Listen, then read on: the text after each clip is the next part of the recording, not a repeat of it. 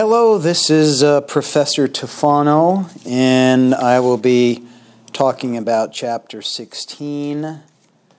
And uh, its title is Understanding Principles of Persuasive Speaking. And this is uh, page 297 in the sixth edition of our book. So we'll start off with um, listing the learning objectives then uh, the outline of the text, and then I will uh, talk about different um, p- components or ideas uh, within the, the chapters. So, as a reminder, I'm not covering uh, every bit of information in any of the chapters, and I'm certainly not going to read. Um, the entire chapter. So these uh, voice recordings will be useful um, either to listen, listen to them prior to reading the text or read the text and then listen to them to reinforce the ideas. Uh, either one, but I, I do expect that every one of you will read every chapter in the text, regardless if it is required uh, in the syllabus or if we will be tested on it. It's just useful information, good information that is necessary to become a more effective public speaker. So, chapter 16, the learning objectives describe the goals of persuasive messages. Secondly, explain classic and contemporary theories of how persuasion works. Third, describe four ways to motivate listeners to respond to persuasive messages. And fourth, prepare and present an audience centered uh, speech. The outline uh, there's uh, four sections the goals of persuasion, how persuasion works, how to mo- motivate listeners, and then lastly, how to develop an audience centered speech. So that is a good start to this chapter. So, the goals of persuasion.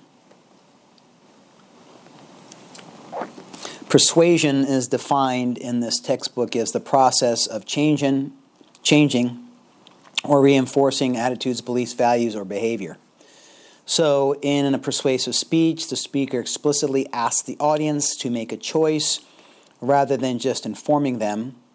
So, as you uh, reflect upon your previous speech, most of you, and not all of you, but most of you, uh, were able to provide information that uh, improved our understanding of some topic that you presented to us. So, that was important. So you enhanced our understanding of a topic, which was good. A few of you uh, crossed a uh, line that um, ultimately became uh, either slightly persuasive or completely persuasive speech. So the difficulty with informative speaking is, especially if you're passionate, is to not cross that line where you're not only informing, but you're also persuading.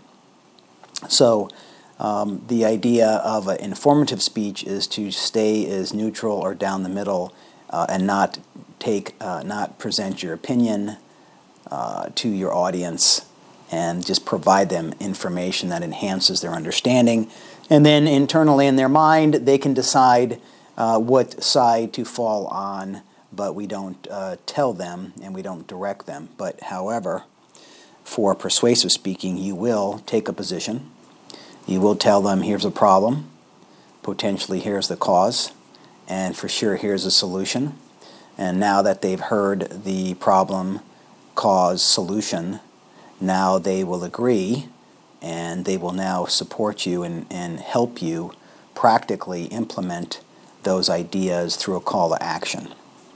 So, as a persuasive speaker, you always are in the process of changing or reinforcing an attitude's beliefs or values and ultimately behavior because if if your ideas are just considered intellectual and they are just cognitively processed but the hearers or listeners never actually implement those ideas then you really can't say that you have achieved uh, you have achieved the goal of persuading them because ultimately, if they're persuaded, they will take some action. That is key. I've tried over the 25 years or so of teaching to convince students or to persuade students to read the textbook. And with all of the uh, knowledge that I have about public speaking and persuasion and influence, I still am slightly successful in that endeavor. And that we'll talk more about that in regards to motivating your audience to listen. So you've heard me use the analogy of the audience uh, members will pay attention, and the speaker will then reward them with a product that cost more or is more valuable than whatever the payment is that they give to the speaker. So I continue to enjoy this uh, analogy um, and comparing the uh, just like a transaction, any type of transaction, a uh, financial consumer transaction. You uh, want something that you see on Amazon, and then you say, "Fine, that's what I want. That's what I need." And you press the button, and then a few days later, the product shows up, and in some cases you get the product and it fails to meet your expectations, it doesn't do what it's supposed to do, that it was advertised to do, or you think to yourself that you paid too much for it. So the value, based upon you are actually using the product, you think to yourself, it's overpriced. I paid too much. So in this transaction, Amazon or the vendor won in a sense, and I lost because I paid too much for the product. So, much like a financial transaction, as a public speaker, your audience will pay, and they'll pay using attention, and that just means they'll sit quietly, they'll listen, and they will hopefully cognitively process that information mentally and they will respond non verbally as you are presenting. And at the end, they will probably clap, and that will be an acknowledgement of two things that the speech is over, and hopefully they liked it, appreciated it, and they enjoyed it, and it was useful to them. There was something that they got out of it. So when you speak, you give the audience something of value and you uh, your goal would be that it is greater than the value that they pay you and i use it uh, use the payment as attention so they pay attention and you provide them important useful information that will make their lives better uh, in some cases it will make it slightly better and in some cases it will amaze them and they may be totally different so you're trying to, uh, it's a process of changing and reinforcing an attitude or belief or value, and then ultimately behavior. So um, attitudes represents likes, likes or dislikes. And it says, stated more technically, an attitude is a learned predis- predisposition to respond favorably or unfavorably towards something.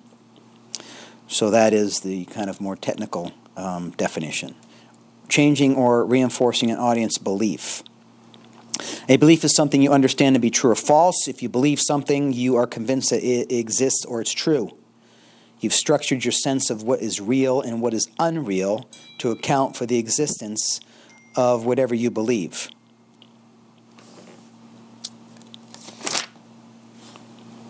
And then lastly, a value. A value is an enduring concept of right or wrong, good or bad. If you value something, you you classify it as good or desirable, and you tend to think of its opposite or its absence as bad or wrong. Kind of makes sense. Most Americans value honesty, trustworthiness, freedom, loyalty, marriage, family, and money. And understanding your listeners, uh, what they value, can help you refine your analysis of them and then help you to um, transform that message to meet their particular needs. Changing or reinforcing uh, audience behaviors. Persua- persuasive messages are often uh, often attempt to do more than just change or reinforce a belief or a value. They may attempt to change or strengthen a behavior. Getting listeners to eat more fruits or vegetables and to exercise more are typical goals of persuas- persuasive messages that we hear. Those are, those, are, those are messages that we hear but just as an aside, uh, please don't uh, give us speeches uh, like that because typically those are kind of speeches that uh, when peers to peers try to uh, influence people, in this case other students, to quote eat better or to be more healthy, they are rarely rarely effective. Peer to peer attempts to modify uh, eating and or exercise rarely are successful. And there's several reasons, but one, it, there's just something about our uh, sense of what we eat is good, whatever we eat that is good or not good, we get it. And whether um, our weight is good or bad, whatever that means, we probably understand that. So uh, please don't give us any of those kind of speeches about exercising more, eating better. They usually fall flat. Okay. Moving on to page 302 how persuasion works. How persuasion works. Um, and there's a couple of different uh, perspectives. Uh, I'm going to focus on Aristotle's traditional approach using ethos, logos, and pathos to persuade. And of course, some of you know who Aristotle is. The book says a Greek philosopher and rhetorician who lived and wrote in the 4th century BC. Uh, and it says, is a source of many ideas about communication in general and persuasion in particular. Uh, that is true. I do recommend if you have any time to spend more time getting to know uh, Aristotle and um, basically any of the Greeks around that period would be very useful. I know if you take a philosophy class, you will get to know Aristotle and many other of the famous Greeks. Uh, ethos, it says here that um, from uh, Aristotle's traditional approach to persuasion uh, is, um, according to his definition, an attempt to persuade is really discovering all of the particular means that are available to persuade. So, uh, when your goal is to persuade, the communicator, communicator selects symbols, words, and nonverbal messages, including images, uh, in an attempt to change attitudes, beliefs, values, or behavior and uh, Aristotle identified the three general methods, or using his language, available means to persuade ethos, logos, and pathos. So, uh, ethos is normally dis- defined as uh, you could see the base word for ethics. Uh, logos um, is normally defined as the logic, and then pathos is normally uh, defined as the appeal, emotional appeal of the argument. So, those are kind of because they're Greek ideas those are ge- our general understanding of those three words. So, is the speaker ethical? So, from the interpretation of the audience, not necessarily a moral ethical um, examination of the character of the speaker, um, the, the idea of ethos used to persuade means does the audience believe that the speaker has the best interest of the audience in mind as they present their ideas. So, is it uh, an idea that not only benefits the speaker and maybe more more more more likely uh, benefits the hearers, maybe in a sense even more than the speaker. So there's a sense that uh, an ethical speaker is not a self-centered speaker, and an ethical speaker is concerned um, either equally or more about the audience and how it will impact them, maybe even then to the speaker. So that's kind of the general idea of ethos. Uh, ethos does not mean that the speaker is highly ethical or highly moral, because it's true a uh, a bank robber can give a good speech on how to prevent robberies. It may not mean that the uh, speaker is of high moral character, but uh, more likely it's the def it's the interpretation of the audience that the speaker uh, the speaker's message is ethical. Uh, next is logos, uh, and it says here that logos liter- literally means the word. So if any of you study Greek or Latin, and you could look these words up, you may get multiple definitions. And so when I say it's kind of how we typically interpret these words um, and how we use them, it may not line up exactly with the definition. So logos is means the word, but the way that we've defined it for years is it's the logic of the um, the rationale or logical arguments that speakers use to persuade. So it says a speaker persuades not only they reach a logic not a skilled persuader not only reaches a logical c- conclusion but also supports the message with evidence and reasoning. Evidence and reasoning and we'll talk about that um, a little bit more detail in a bit. And then uh, lastly pathos is normally thought to be the emotional appeal so when uh, an emotions are stirred in an attempt to help persuade that would be the uh, pathos and then last, lastly, they talk about motivation. Motivation is the, is the underlying internal force that drives people to achieve their goals. Uh, our motives explain why we do things, and it says several factors uh, motivate people to respond the need to restore balance to their lives, avoid stress, avoid pain, uh, desire to increase pleasure. Pain and pleasure are two huge, big motivators for sure. So if you frame the motivation in pain or pleasure, uh, the this speech will give you pleasure, and this speech will help you avoid pain.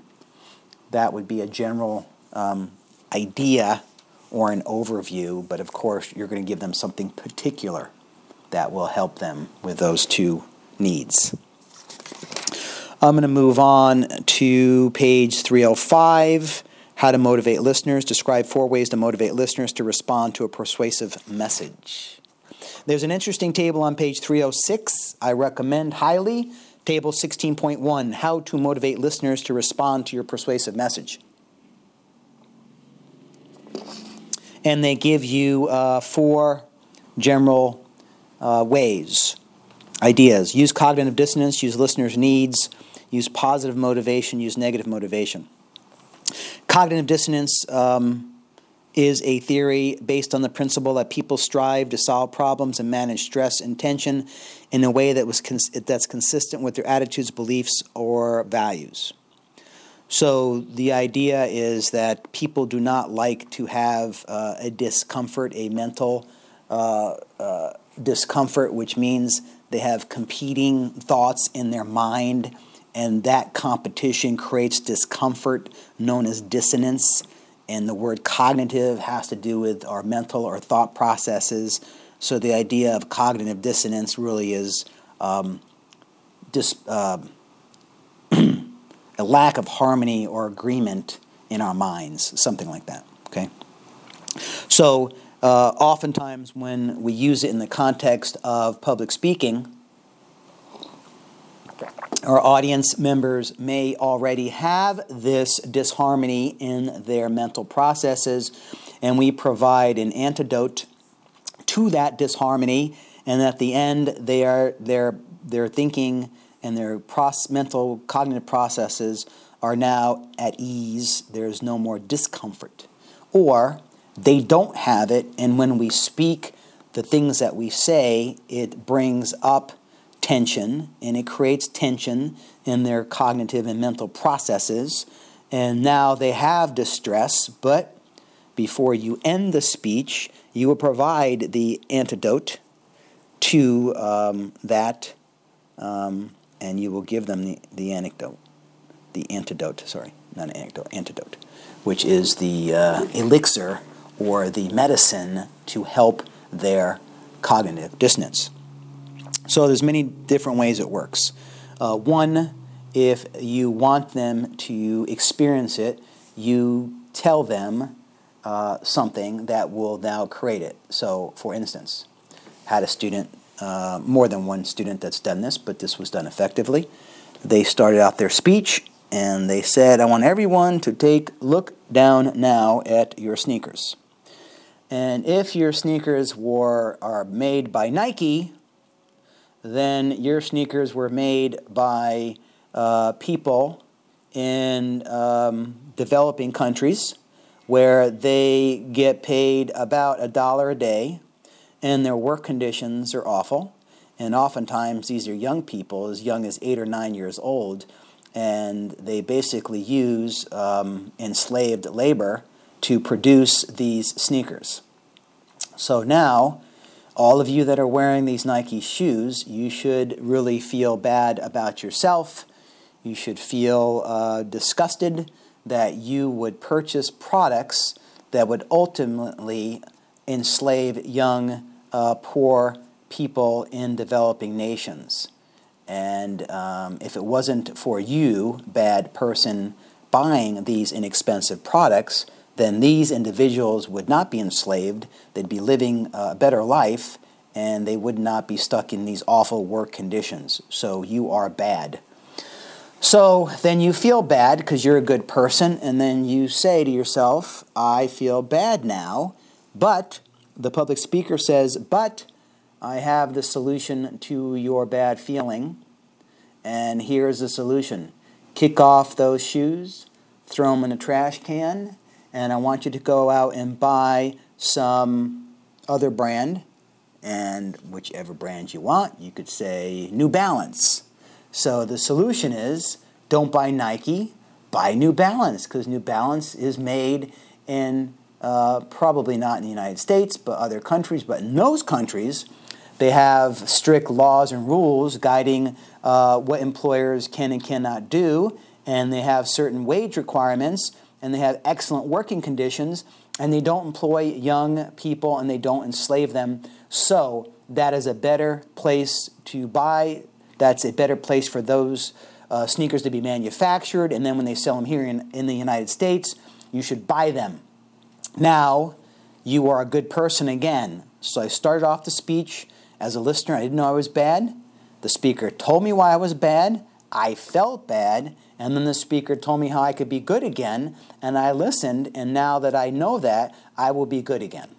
So that is one way to use cognitive dissonance uh, as an effective process for uh, persuading uh, an individual.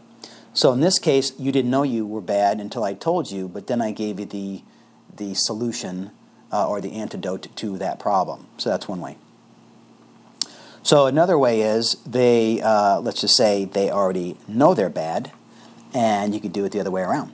And you could also bring up an idea, knowing that they know that they're bad, um, and use cognitive dissonance uh, just in the inverse to do it that way. Uh, this cognitive, cognitive dissonance is also used in sales, so I'll give you an example in sales.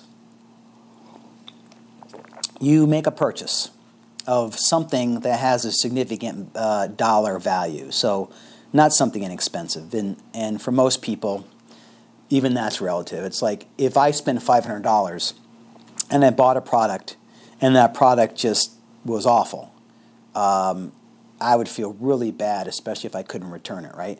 But if I spent 10, 20, 30 dollars on a product and it turns out it was awful, it was bad, it was a, it was just a bad product, it didn't do what it was supposed to do, I may just pitch it in the garbage and just say, you know, whatever. That was a bad decision. So if you think about um, something that you bought that had a significant value, and after buying it, you thought to yourself, I probably shouldn't have bought that.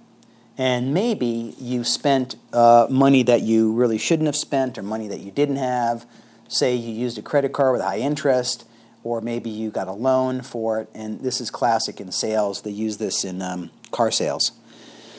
So you're convinced you need a car, used car, new car, you go buy it. And then after you buy it, you think to yourself, oh, I shouldn't have, shouldn't have done that. I just shouldn't have done that. So you um, not sure if you should have made the purchase, and you're feeling kind of bad. Maybe you spent too much money. So now you have what's known as cognitive dissonance. You have some mental disharmony. And so you call up a friend and you tell him, and then your friend's like, oh no, you're good.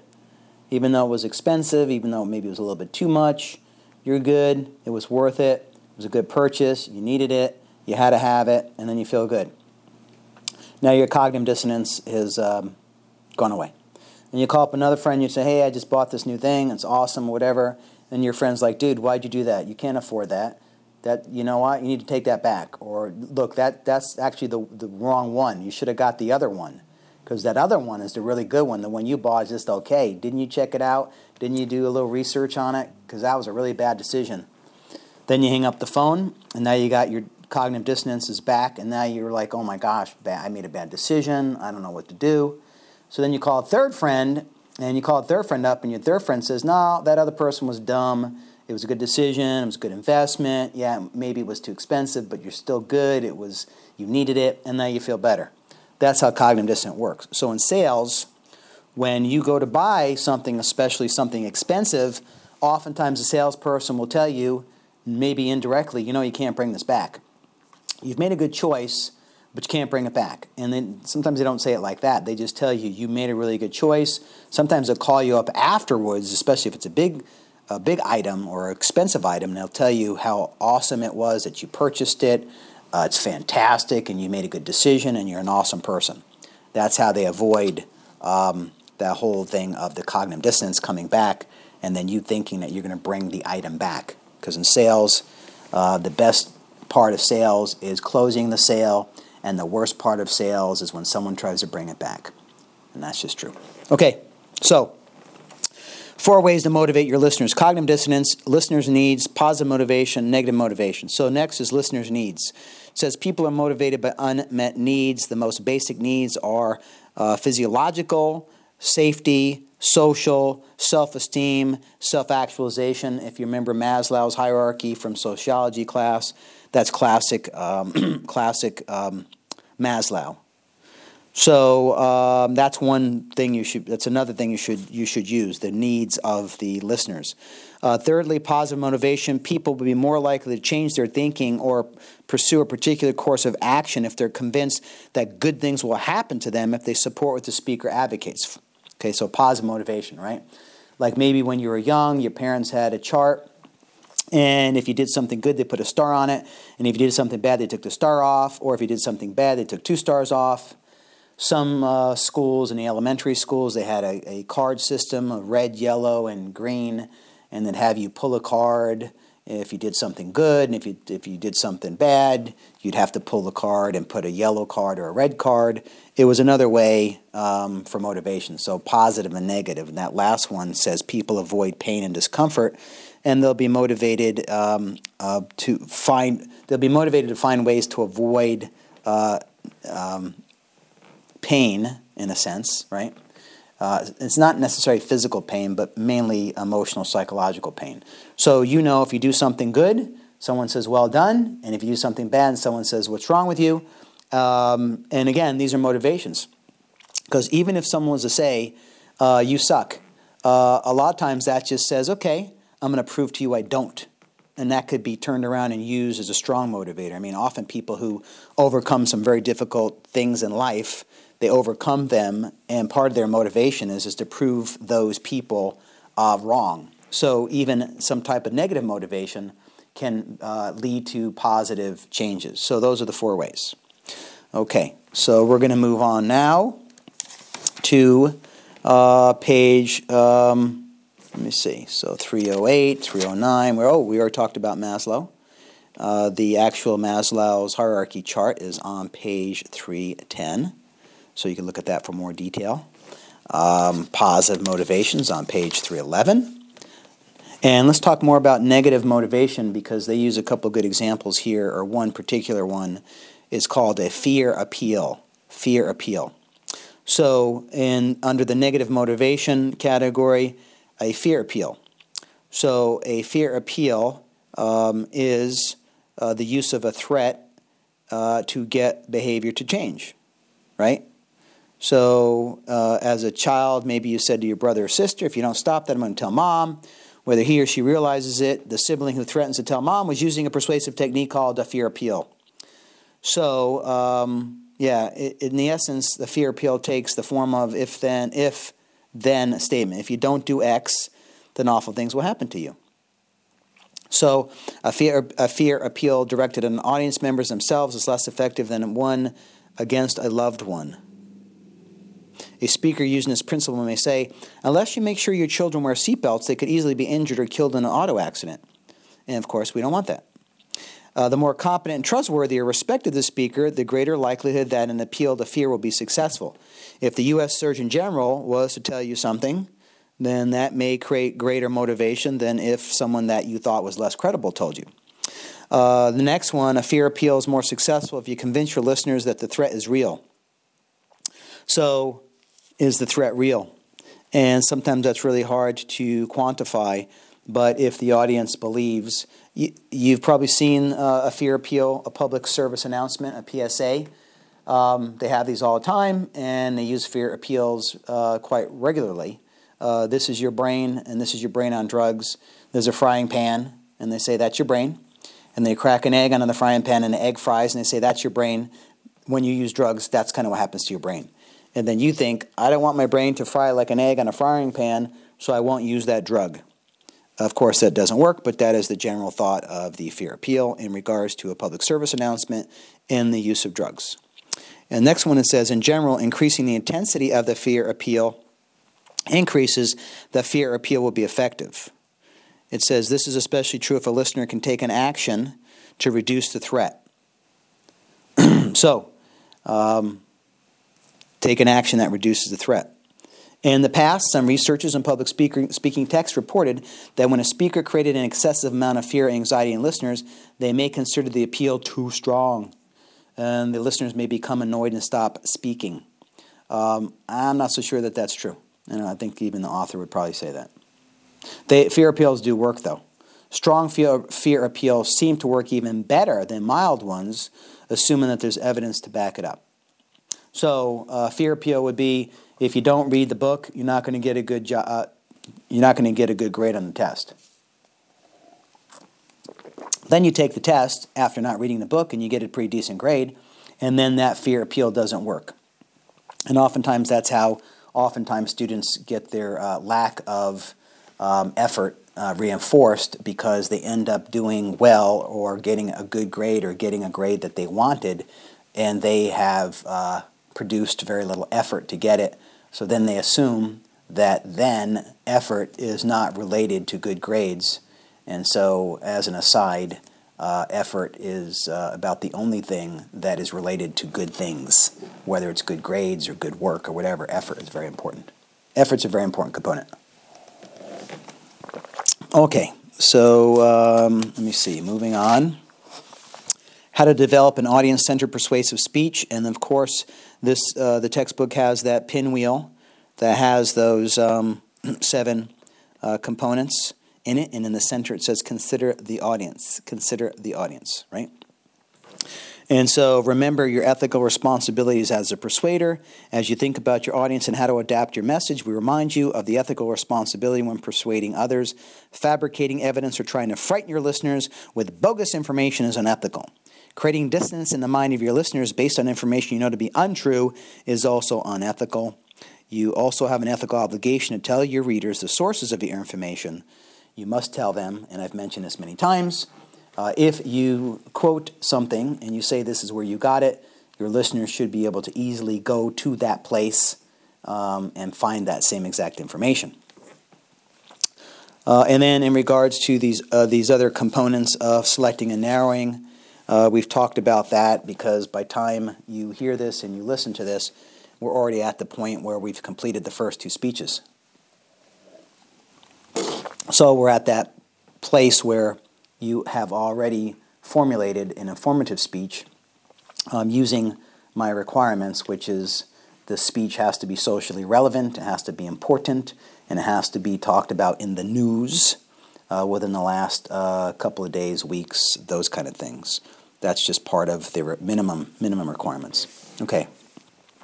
Now, uh, when we talk about uh, persuasion and think about persuasion on a line, and one end is the person uh, they reject your idea and on the other far end they accept your idea or your premise or your thesis and of course there's ranges uh, of of between those two points. So far left they totally reject your idea and on the right they totally accept it. And then of course um, in the center we'll just say it's kind of non-committal.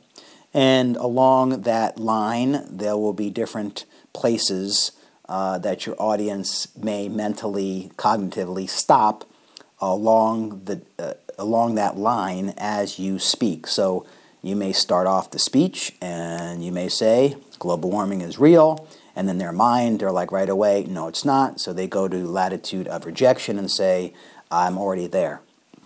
And then maybe as you speak, they may move a bit off of that far end and maybe move a little closer to the center, but maybe by the time you get done, they don't move much. And it could be inverse as well.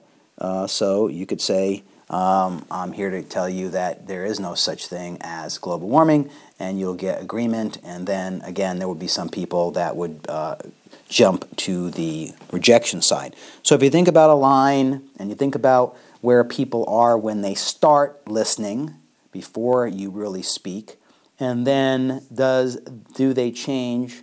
Uh, are they more likely to accept your premise, or are they less likely to, or does your speech have very limited or no effect on where they are on that line? So the book talks about three positions latitude of rejection, listeners disagree with the speaker, latitude of non commitment, listeners are uncommitted or unsure how to respond, and then latitude of acceptance, listeners agree with the speaker. And of course, there, uh, every person uh, that listens will be somewhere on that line, depending upon the topic that you're presenting. And so, partly, you, if you want to um, convince and persuade ultimately someone to change their behavior, um, you, it's going to be rare that you'll convert uh, a, a audience member in a classroom setting from all the way to one side of latitude of rejection to all the way to the other side, latitude of acceptance, or if you want to change, if you want to move them from latitude of acceptance and your goal is to push them towards latitude of rejection, you could see along that line there's a lot of work to be done, and it's rare that in a six or seven minute speech that that can be truly accomplished. However, there may be some times where the listeners are getting closer or moving in that direction, the direction that you are moving and persuading them. And they they started out moving in that direction, and the information that you provided actually gave them a little push, and now they're really moving towards your position and maybe by the end of the speech they're darn close, and then maybe in the next couple weeks or months or years, something else convinces them, and they have they have made that complete uh, conversion. It works both ways. Sometimes the more you know, the more that you uh, reject the idea. Sometimes the less you know, the more you accept the idea. If you think about social media, that may be a good analogy. Oftentimes, the most popular position that people agree to uh, is the uh, that position is totally untrue or false or unreliable. But because it's popular and because of confirmation bias, we will just uncritically accept it uh, and we will just act if, if it's true or real, even though we're not sure because oftentimes being popular is more important than being right or more or or having an, a, popular opinion uh, there's greater um, value or greater pleasure in that even if uh, the idea is not reliable or true um, and that just happens when audiences are extremely uncritical of ideas so if the people that are important to you, let's call them peers or friends, believe something, uh, and someone tells you about that, if you want to be popular or you want their you want them to like you, you may just agree with them, but have no idea of if uh, if agreeing means you're agreeing to something that is true, unreliable, false. You just don't know. But the relationship is more important than if the idea is uh, valuable, reliable, or true. And that's one of the downsides of getting information from Facebook or Twitter or any other social media because they tend to believe things that are popular. And uh, if the idea could be completely unreliable, not true, not valid, but because social media pushes people into popular, uh, believing popular ideas, then anything that's an outlier will be mocked or just um, ignored, maybe, or uncritically um, thought about, and maybe even commented on. So you have to be careful with that. That's just a general um, warning for public speakers. Okay, that uh, kind of wraps up uh, chapter 16 I would definitely read. Cha- uh, I would definitely not only read the chapter, but take a look at uh, pages 323 and 324 because that is the study and review guide. There's terms there that you should remember and know, and there's a couple of good essay questions uh, that I may or may not ask you uh, for a quiz. Okay, so that is uh, the overview of chapter 16. Uh, thank you for listening. Hopefully, it was valuable.